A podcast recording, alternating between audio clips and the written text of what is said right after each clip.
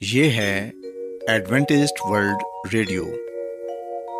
آئیے سامعین، پروگرام سنتے ہیں صدائے امید۔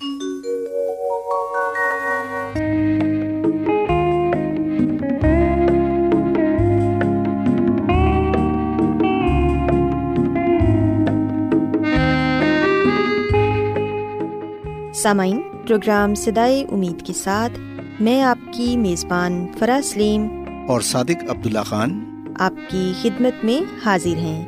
ہماری طرف سے آپ تمام سامعین کی خدمت میں آداب۔ سامعین امید کرتے ہیں کہ آپ سب خدا تعالیٰ کے فضل و کرم سے خیریت سے ہیں۔ اور ہماری یہ دعا ہے کہ آپ جہاں کہیں بھی رہیں خدا مند خدا آپ کے ساتھ ہوں اور آپ کی حفاظت اور رہنمائی کریں۔ سامعین اس سے پہلے کہ آج کے پروگرام کو شروع کیا جائے آئیے پہلے پروگرام کی تفصیل سن لیں۔ پروگرام کا آغاز ایک گیت سے ہوگا اور اس کے بعد خاندانی طرز زندگی کا پروگرام فیملی لائف اسٹائل آپ کی خدمت میں پیش کیا جائے گا۔ اور سامعین، پروگرام کے آخر میں خدا تعالیٰ کے پاکلام سے پیغام پیش کیا جائے گا۔ تو سامعین، آئیے آغاز اس خوبصورت گیت سے کرتے ہیں۔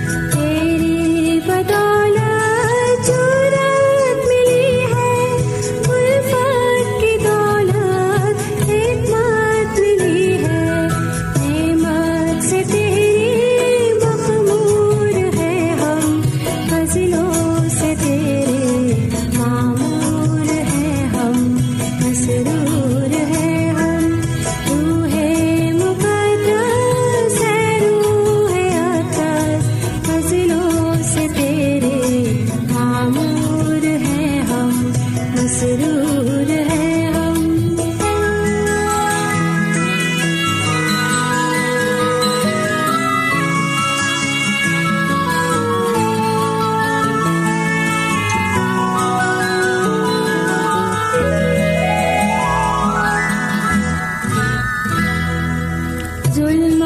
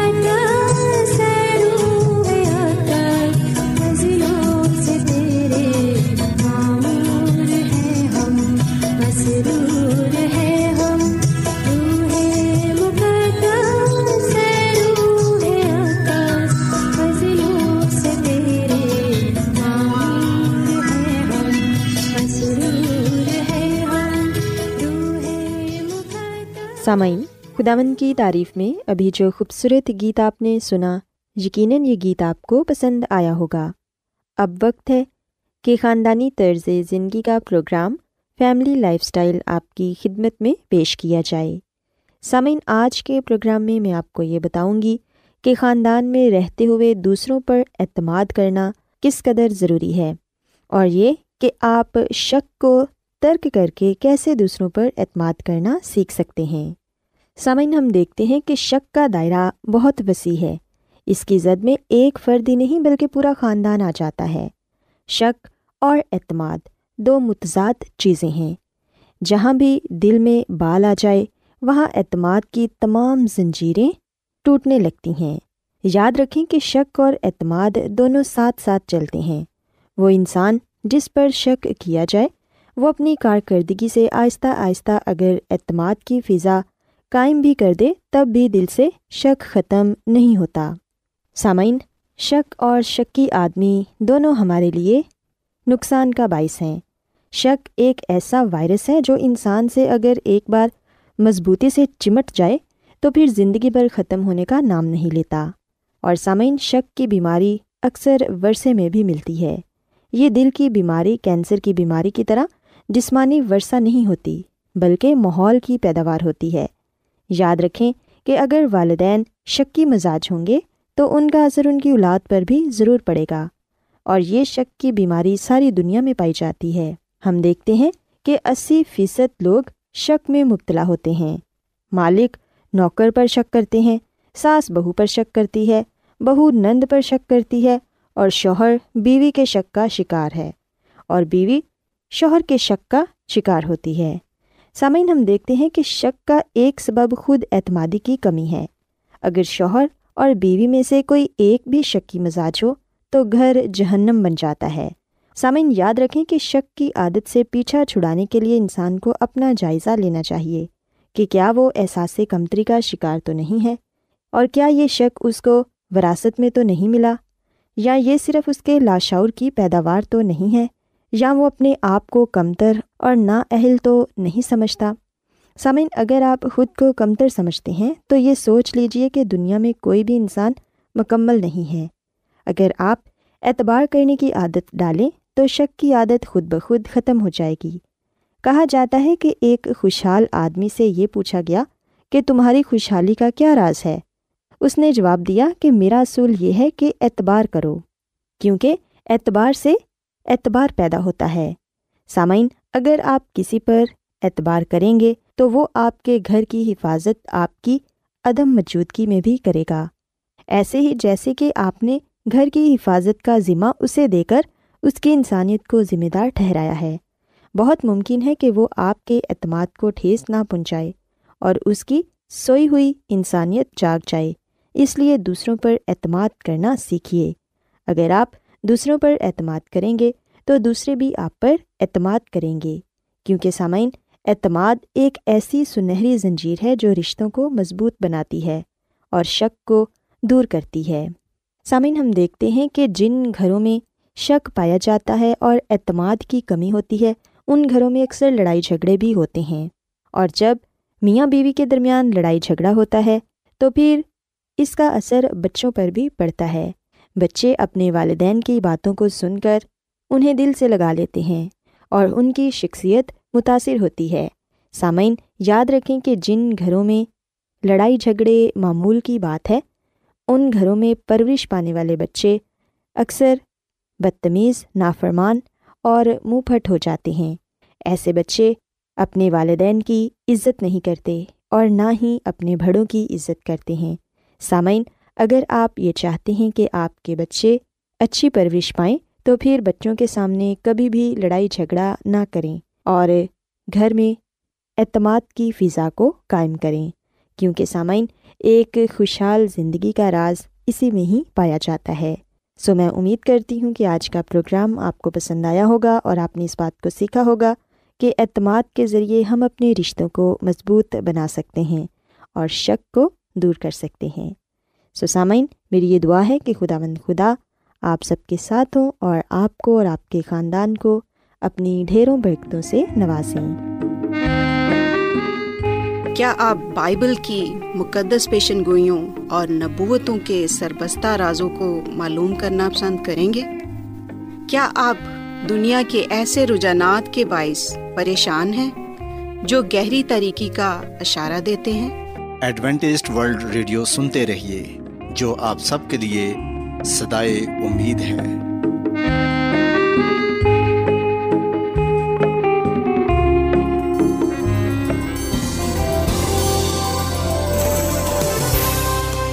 آج بہت لوگ گہرے روحانی علم کی تلاش میں ہیں۔ وہ اس پریشان کن دنیا میں راحت اور خوشی کے خواہش مند ہیں۔ اور خوشخبری یہ ہے کہ بائبل مقدس آپ کی زندگی کے مقاصد کو ظاہر کرتی ہے۔ اے ڈبلیو آر پر ہم آپ کو خدا کا کلام سکھاتے ہیں، جو اپنی گواہی آپ ہے۔ خط لکھنے کے لیے آپ ہمارا پتہ نوٹ کر لیں۔ انچارج پروگرام سدائی امید، پوسٹ باکس نمبر بتیس، لاہور، پاکستان۔ اور ہمارا ای میل ایڈریس ہے Urdu at A W R dot O R G سامعین آپ ہمارا پروگرام انٹرنیٹ پر بھی سن سکتے ہیں۔ ہماری ویب سائٹ ہے W W W dot A W R dot O R G Adventist World Radio کی جانب سے پروگرام سدائے امید پیش کیا جا رہا ہے۔ سامعین، اب وقت ہے کہ خداوند کے الہی پاکلام میں سے پیغام پیش کیا جائے۔ آج آپ کے لیے پیغام خدا کے خادم عظمت ایمینول پیش کریں گے۔ خدا مدیس مسیح کے نام میں آپ سب کو سلام۔ محترم سامعین، اب وقت ہے کہ ہم خدا مد کے کلام کو سنیں۔ آئے ہم اپنے ایمان کی مضبوطی اور ایمان کی ترقی کے لیے خدا کے کلام کو سنتے ہیں۔ سامعین، آج ہم خدا مد کے کلام میں سے مزید خروش کی کتاب کے دوسرے باپ کا مطالعہ کریں گے۔ جیسا کہ کل ہم نے یہ پڑھا تھا، خروش کی کتاب کے دوسرے باب میں بتایا گیا ہے کہ بزرگ موسا کو فراؤن کی بیٹی نے اپنا بیٹا بنا کر اس کی پرورش کی تھی اور بزرگ موسا نے ملک مصر کے تمام علوم کی تعلیم پائی تھی۔ جب بزرگ موسا بڑے ہوئے تو وہ باہر اپنے بھائیوں کے پاس گئے اور ان کی نظر خاص ان کی مشقتوں پر پڑی اور انہوں نے ایک مصری کو اپنے عبرانی بھائی کو مارتے دیکھا۔ سامعین، میں یہاں پر آپ کو یہ بھی بات بتاتا چلوں کہ میں نے بزرگ موسا کی زندگی پر بنی کچھ فلمیں اور بچوں کے پروگرام بھی دیکھے ہیں۔ مجھے یاد ہے کہ کچھ میں یہ دکھایا گیا ہے کہ بزرگ موسا کو جب ہارون اور مریم ملے یا پھر کوئی اور عبرانی ملا تو اس نے بزرگ موسا کو بتایا کہ وہ مصری نہیں بلکہ عبرانی ہے۔ سامعین، اگر آپ نے خود بھی خروج کی کتاب کے دوسرے باپ کو کلام پاک میں پڑھا ہے، تو آپ نے بھی پڑھا ہوگا کہ جب بچہ کچھ بڑا ہوا، تو تب اس کی ماں اسے فراؤن کی بیٹی کے پاس لے کر گئی تھی۔ اس زمانے میں چھوٹے بچوں کا دودھ مائیں تقریباً پانچ سے سات سال کی عمر میں چھڑاتی تھی۔ اور یہ میں نے تاریخ اور علما کی کتابوں میں پڑھا ہے۔ پانچ سے سات برس کی عمر کوئی خاص عمر نہیں ہوتی کہ بچوں کو تمام باتیں یاد رہ جائیں، مگر کچھ نہ کچھ خاص باتیں ضرور یاد ہوتی ہیں۔ سو خروش کی کتاب کے دو باپ کی گیارہویں عت میں اس بات کو صاف دکھایا گیا ہے کہ بزرگ موسا کو علم تھا کہ اس کے بھائی یعنی اپنے لوگ کون تھے۔ وہ جانتا تھا کہ وہ مصری نہیں بلکہ عبرانی ہے۔ تبھی جب اس نے مصری کو اپنے عبرانی بھائی کو مارتے دیکھا تو اس نے ادھر ادھر دیکھا کہ کوئی اور تو نہیں دیکھ رہا۔ جب دیکھا کہ وہاں کوئی اور دوسرا آدمی نہیں ہے تو اس نے اس مصری کو جان سے مار دیا، جو اس کے عبرانی بھائی پر ظلم کر رہا تھا۔ سامن بزرگ موسا نے جب عبرانی کو مارتے ہوئے دیکھا تو اس نے اپنے دلی جذبات کی روح سے مصری کو مارنے کا فیصلہ کیا تھا۔ بزرگ موسا کو علم تھا کہ مصری لوگ اس کے لوگوں پر ظلم ڈھا رہے ہیں۔ اس کو اس بات کا علم تھا کہ خدا اپنے لوگوں کو اس کے ہاتھوں کے ذریعے مصریوں سے چھڑا دے گا۔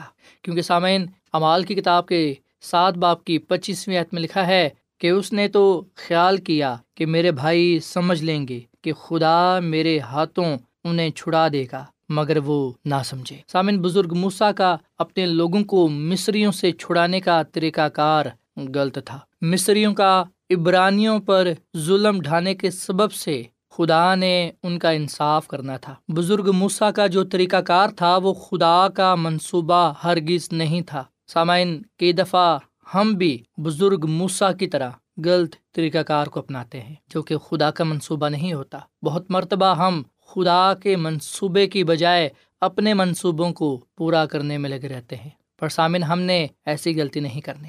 ہم نے خدا کے منصوبوں کو پورا کرنا ہے اور خدا خود اپنے منصوبوں کو منصوبوں کو پورا کرنا جانتا ہے۔ ہم تو صرف ایک اعلی کار ہیں۔ جب ہم اپنا آپ اسے دے دیتے ہیں، تو ہم پھر اس منصوبے میں رہ کر خداوند سے برکت پاتے ہیں۔ سامن بزرگ موسا نے اپنے کیے کو چھپانے کی کوشش کی۔ اس نے مصری کو مار کر ریت میں چھپا دیا۔ میں اور آپ بھی اپنے کیے گئے برے کاموں کو چھپانے کی کوشش کرتے ہیں۔ پر پاکلام میں لکھا ہے کہ جو شخص اپنے گناہوں کو چھپائے گا وہ کامیاب نہ ہوگا، پر جو ان کا اقرار کر کے انہیں ترک کرے گا، اس پر خدا کی برکت ہوگی۔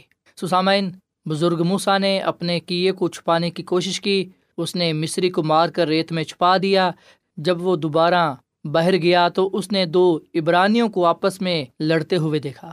تو اس نے اس سے جس کا قصور تھا کہا، وہ اپنے ساتھی کو کیوں مارتا ہے؟ مگر اس عبرانی نے کہا، تجھے کس نے ہم پر حاکم یا منصف مقرر کیا ہے؟ کیا جس طرح تو نے اس مصری کو مار ڈالا، مجھے بھی مار ڈالنا چاہتا ہے؟ سامعین، انسان کا گناہ زیادہ دیر تک چھپ نہیں سکتا۔ میرا اور آپ کا بھی گناہ زیادہ دیر چھپ نہیں سکتا۔ چاہے لاکھ ہم کوشش کر لیں۔ ہم، ہو سکتا ہے کہ انسانوں کو تو بیوقوف بنا لیں انسانوں کو تو شاید ہم دھوکہ دے دیں، پر ہم خدا کو دھوکہ نہیں دے سکتے۔ ہم خدا کے ہاتھ سے بچ نہیں سکتے۔ ہم خدا کے حضور سے بھاگ کر کہیں بھی نہیں جا سکتے۔ شاید ہم اپنے آپ کو اتنا نہیں جانتے جتنا خدا ہمیں جانتا ہے۔ ہماری زندگی خدا کے سامنے کھلی کتاب کی طرح ہے۔ سسامن جب بزرگ موسا کو اس کے گناہ کا علم ہوا اور جب لوگوں کو بھی اس کے گناہ کا علم ہوا، تم دیکھتے ہیں کہ پاکلام لکھا ہے کہ فرعون نے موسا کو قتل کرنا چاہا، جس کی بنا پر بزرگ موسا فرعون کے حضور سے بھاگ کر ملک مدیان میں چلا گیا۔ بزرگ موسا چالیس برس کا تھا جب اس نے مصری کو قتل کیا تھا۔ اور سامنے ہم ابرانیوں کے خط کے گیارہویں باپ کی چوبیسویں اعتا ستائیسویں تک یہ پڑھتے ہیں کہ ایمان ہی سے موسا نے بڑے ہو کر فرعون کی بیٹی کا بیٹا کہلانے سے انکار کیا۔ اس لیے کہ اس نے گناہ کا چند روز لطف اٹھانے کی نسبت خدا کی امت کے ساتھ بدسلوکی کی برداشت کرنا زیادہ پسند کیا اور مسیح کے لیے لان تان اٹھانے کو مصر کے خزانوں سے بڑی دولت جانا کیونکہ اس کی نگاہ اجر پانے پر تھی۔ ایمان ہی سے اس نے بادشاہ کے غصے کا خوف نہ کر کے مصر کو چھوڑ دیا، اس لیے کہ وہ اندیکھے کو گویا دیکھ کر ثابت قدم رہا۔ سسامین، بزرگ مسا نے اپنا رتبہ اپنی آرام و عیائش کی زندگی اپنے لوگوں کی خاطر چھوڑ دی۔ اسے بھاگتے ہوئے تو بادشاہ کا ڈر تھا، مگر اسے اس بات کا ایمان تھا کہ خدا اسے ضرور اپنے لوگوں کو چھڑانے کے لیے استعمال کرے گا۔ سامن ملک سے بھاگ کر اس نے بادشاہ کے غصے کو اور بھڑکایا، اور اس بات کا اسے کوئی خوف نہیں تھا، وہ مدیان کے ملک کو گیا۔ سامن مدیانی بزرگ ابراہم کی بیوی کتورا کے بیٹے مدیان سے تھے اور اس بات کا ذکر ہم پیدائش کی کتاب کے پچیسویں باپ میں پاتے ہیں۔ سامن، جب بزرگ مسا مدیان کے ملک پہنچا تو وہ وہاں ایک کنویں کے نزدیک بیٹھا تھا۔ جب مدیان کے کاہن کی سات بیٹیاں اپنی بھیڑ بکریوں کو پانی پلانے کے لیے آئیں، مگر گڈریے آ کر ان کو بھگانے لگے، مگر بزرگ مسا کھڑا ہو گیا اور ان کی مدد کی۔ علی اظہر کو بھی بزرگ اظہاق کے لیے لڑکی کنویں کے پاس ہی ملی تھی۔ بزرگ یعقوب نے بھی راخل کی مدد بزرگ موسا کی طرح کنویں پر ہی کی تھی۔ سسامن ہم مزید خروش کی کتاب کے دوسرے باپ میں اس بات کا ذکر پاتے ہیں کہ جب وہ لڑکیاں اپنے باپ رہو ایل کے پاس لوٹیں تو اس نے پوچھا کہ آج وہ کیسے اتنی جلدی گھر آ گئی ہیں۔ سامن رہو ایل کا مطلب ہے خدا کا دوست۔ سو ان لڑکیوں نے بتایا کہ ایک مصری نے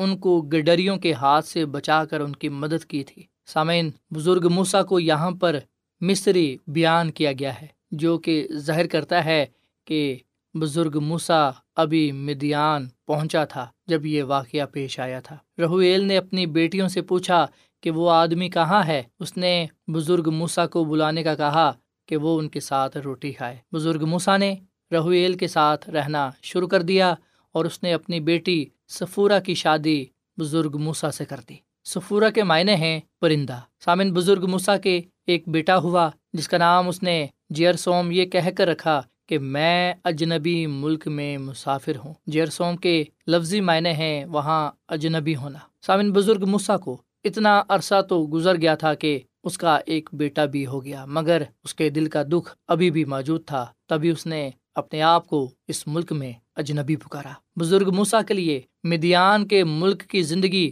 نئی زندگی تھی۔ ملک مصر میں وہ بادشاہ کی بیٹی کا بیٹا ہونے کے سبب سے اعلیٰ مقام رکھتا تھا۔ سب اس کے آگے جھکتے ہوں گے اور اس نے اتنی تلخیاں بھی پہلے کبھی برداشت نہیں کی ہوں گی۔ اب اس کے لیے سب کچھ بدل گیا تھا۔ پہلے اس نے مصریوں کے علوم میں تعلیم پائی تھی اور اب خدا سے تعلیم پا رہا ہے۔ اب خدا اسے تعلیم دے رہا تھا۔ سامعین، کافی عرصے کے بعد مصر کے بادشاہ مر گیا اور بن اسرائیل اپنی غلامی کے سبب سے آ بھرنے لگے۔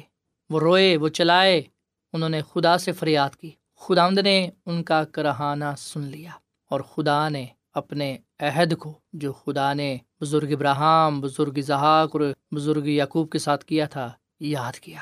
سامعین خدا نے بنی اسرائیل پر نظر کی اور ان کے حال کو معلوم کیا۔ بنی اسرائیل کا رونا مصریوں کو نہیں نظر آتا ہوگا اور اگر آتا بھی ہوگا تو ان کو اس بات کی کوئی فکر نہیں تھی، کیونکہ وہ اپنے اس منصوبے پر عمل کر رہے تھے جس کے بارے میں ہم نے خروش کی کتاب کے پہلے باپ میں پڑھا تھا کہ مصریوں نے اس لیے اسرائیلیوں پر ظلم و ستم کرنا شروع کیا تاکہ وہ مزید آگے نہ بڑھے اور سامعین کا ظلم و ستم انہیں روک نہ سکا آگے بڑھنے سے۔ سامعین، یہاں پر ہمارے لیے ایک اہم پیغام پایا جاتا ہے اور یہ پیغام میرے لیے ہے اور آپ کے لیے ہے اور یہ خدا کی طرف سے ہے۔ پیغام واضح ہے اور پیغام یہ ہے کہ خداوند خدا آپ کی طرف ہے۔ آپ کی فریاد جب اس کے کانوں میں پہنچے گی تو آپ کے دشمن بھی پسپا ہو جائیں گے۔ پاکلام لکھے ہے کہ خدا ان سب کے قریب ہے جو اس سے دعا کرتے ہیں۔ ان سب کے جو دل سے سچائی سے دعا کرتے ہیں۔ سو یہاں پر بنی اسرائیل کو ہم دعا کرتے ہوئے، فریاد کرتے ہوئے، اوزاری کرتے ہوئے دیکھتے ہیں۔ اور پاکلام لکھا ہے کہ خدا نے انہیں یاد کیا ان یعنی کے خدا نے ان کی سنی۔ آئے ہم آج اپنی التجائیں، مناجاتیں، درخواستیں خداوند اپنے خدا کے حضور پیش کریں، کیونکہ خداوند دعاؤں کو سننے والا خدا ہے۔ اس نے خود وعدہ کیا ہے کہ مانگو تو تم کو دیا جائے گا۔ پاکلام ہمیں یقین دلاتا ہے کہ خدا ان سب کے قریب ہے، ان سب کے نزدیک ہے جو اس سے دعا کرتے ہیں۔ سوائے ہم خدا اپنے خدا کے آگے دعا کریں تاکہ ہماری دعا سنی جائے اور ہم خداوند سے اپنے دعاؤں کو جواب پاتے ہوئے برکت پر برکت پائیں۔ سو خداوند، مجھے اور آپ کو یہ توفیقتا فرمائے کہ ہم ہر طرح کے حالات میں اپنے زندہ خدا کو پکاریں، اس سے دعا کریں تاکہ ہم اس کی قربت کو پا سکیں، اس کی نزدیکی کو پا سکیں اور اس کے جلال کو پاتے ہوئے قوموں میں اس بات کا پرچار کریں کہ اس نے میرے لیے جلالی کام کیے ہیں۔ خدا آمدم اس کلام کے وسیلے سے بڑی برکت دے۔ آئیے سامعین ہم دعا کریں۔ مسیسو میں ہمارے زندہ آسمان باپ، تیری شکر گزاری کرتے ہیں۔ تو جو بھلا خدا ہے، تیری شفقت ابدی ہے، تیرا پیار نرالا ہے۔ اے خداوند، اس کلام کے لیے ہم تیرا شکر ادا کرتے ہیں، جس میں ہم نے اس بات کو جانا کہ اے خداوند، جب ہم اپنے منصوبوں کو پورا کرنے کی کوشش کرتے ہیں تو ہم ناکام ہو جاتے ہیں، جس وجہ سے کئی دفعہ پھر ہم مایوس ہو جاتے ہیں۔ پر جب ہم تیرے منصوبوں کو پورا ہونے کے لیے اپنے آپ کو تیرے تابع کر دیتے ہیں تو اے خدا ہم برکت پاتے ہیں۔ اور آج ہم نے اس بات کو بھی سیکھا کہ تو ان سب کے قریب ہے جو تجھ سے دعا کرتے ہیں۔ اے خدا آج میں دعا کرتا ہوں اپنے ان تمام بہنوں بھائیوں کے لیے، عزیزوں کے لیے، دوستوں کے لیے، سامعین کے لیے، جنہوں نے ترکلام کو سنا ہے، ان کو، ان کے خاندانوں کو بڑی برکت دے۔ اور جو کوئی بھی ان میں بیمار ہے اے خدا تو انہیں شفا دے۔ ان کی فریادوں کو، ان کی التجاؤں کو، ان کی درخواستوں کو اے خدا اپنے فضل سے قبول فرما اور انہیں تو بڑی برکت دے۔ تیرا شکر ادا کرتے ہیں کہ تو ہماری فکر کرتا ہے، ہم سے محبت کرتا ہے اور ہماری حفاظت بھی کرتا ہے، ہماری رہنمائی کرتا ہے۔ اے خدا مند آج کے کلام کے وسیلے سے ہم سب کو بڑی برکت دے، کیونکہ یہ دعا مانگ لیتے ہیں اپنے خدا مند مسی کے نام میں۔ آمین۔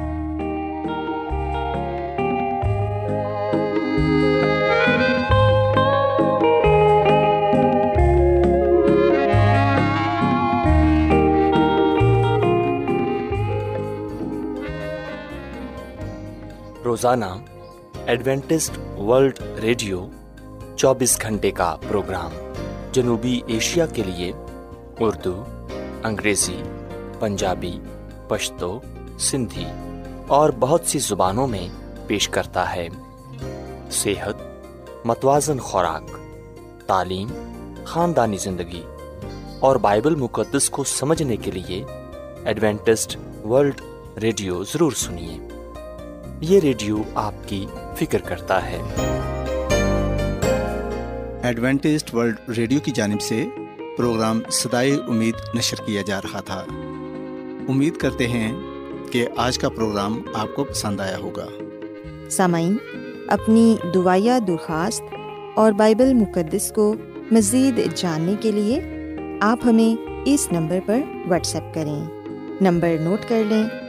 Zero zero one seven four seven two eight one two eight four nine یا پھر plus one seven four seven two eight one two eight four nine. سامعین، آپ ہمارے پروگرام انٹرنیٹ پر بھی سن سکتے ہیں۔ ہماری ویب سائٹ ہے W W W dot A W R dot O R G کل اسی وقت اور اسی فریکوینسی پر دوبارہ آپ سے ملاقات ہوگی۔ اب اپنی میزبان فرا سلیم اور صادق عبداللہ خان کو اجازت دیں۔ خدا حافظ۔